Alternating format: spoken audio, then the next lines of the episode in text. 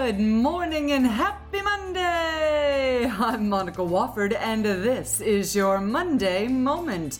It is, in fact, the seven answers leaders need before being promoted.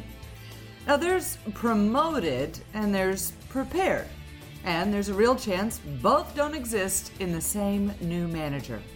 So before you say yes to a promotion or let an up and coming leader accept your promotion opportunity, make sure they have the answers to these questions. The questions seem really easy, but they reveal the underpinnings of what drives actions in an organization. They uncover the principles by which behavior is being guided, and getting clear on those principles is number eight on our list of 2019 top leadership tips. Yet, no matter the value of principle discovery activities, most leaders struggle with how to do it exactly. Well, easy. Answer these questions, and the way things are really done around here will become much more clear. Without that awareness, making changes or improvements or asking for employees to be innovative, even, is pretty futile. But the first question is can leaders ever mess up? Hmm. All leaders, I think, would prefer to be good, and some need to be perfect. But what happens in your office or workplace when one messes up, even badly? Listen carefully to the answer to this question because what's revealed in it speaks to how senior leadership fosters learning and values practice and development. Do you need to hit the ground running like a pro? Or is there any grace for building a foundation and learning new skill sets? Second question Do we prefer to meet a deadline or produce quality work? Now, many times, the questions that provide the most clarity are based on comparison. In this case, does the organization place a higher priority on meeting deadlines or on producing the best quality work possible? Does it depend on the client or maybe the project or product?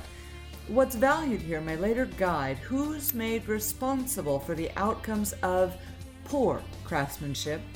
And if you're a car seat manufacturer or airplane engineer, for example, this is much more of an issue. Third question for you to uncover Who gets the credit? Now, whether you're seeking to know your own organization or sharing insightful tidbits with the soon to be promoted, the question of credit might seem silly to some leaders. Yet, if your boss is clear that no matter what the team does, the outcomes are his for the taking, resentment is or has been building for some time now. But if you believe in giving credit to the idea or project's innovator, loyalty is often the outcome. Giving or taking credit are actions based on principles, and all leadership is principled. You simply need to know what they are in order to navigate your company culture.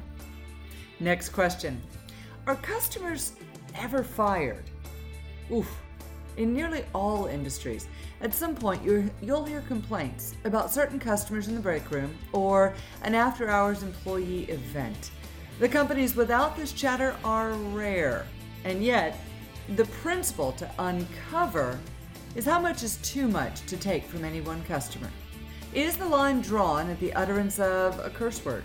Can the customer completely milk the system? Does the customer who asks for the manager always get his or her way at that level?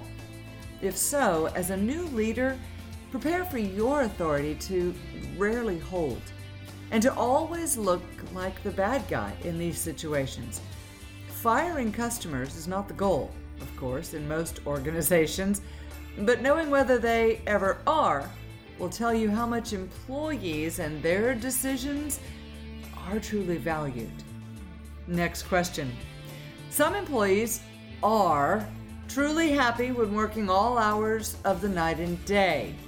But the answer to this question will help you figure out where that line is. The question is Do we value a 10 hour workday or happy employees? Now, employees will have their preference, and some closet workaholics would prefer the first option. But what's the principle driving how much we ask of team members and leaders in the hours they work, priority placed on personal life events, reaching out via text, call, or demand at all hours of any given weekend, etc.? Sure, you can choose not to answer, but knowing the consequences and principles you might be violating is pretty valuable to the future of your employment and that promotion. Next question Do we ever say no to business? Is there ever a point when, as an organization and leaders of it, you find a customer is just not a good fit and walk away from their business? On occasion, this is due to customer behavior. But this question is actually geared toward when that potential customer is really a prospect. If business is never reconsidered or turned down, no matter the cost or impact to the employees doing the work, then this is a principle that clearly puts profits above people. This doesn't make your company evil, but is merely a principle of which to be aware. And the last question What's our number one standard? This final question reveals almost as much as the first six put together. When you're a principled leader, practicing principled leadership, as all leaders are, whether they realize it or not, these unwritten rules are operating in the background of every decision. The key is to find out the top priority principle, rule, or standard? Is it the customer's always right? Is it employees come first? Is it we always do what we say? The standards will be different and phrased differently, certainly, for every company.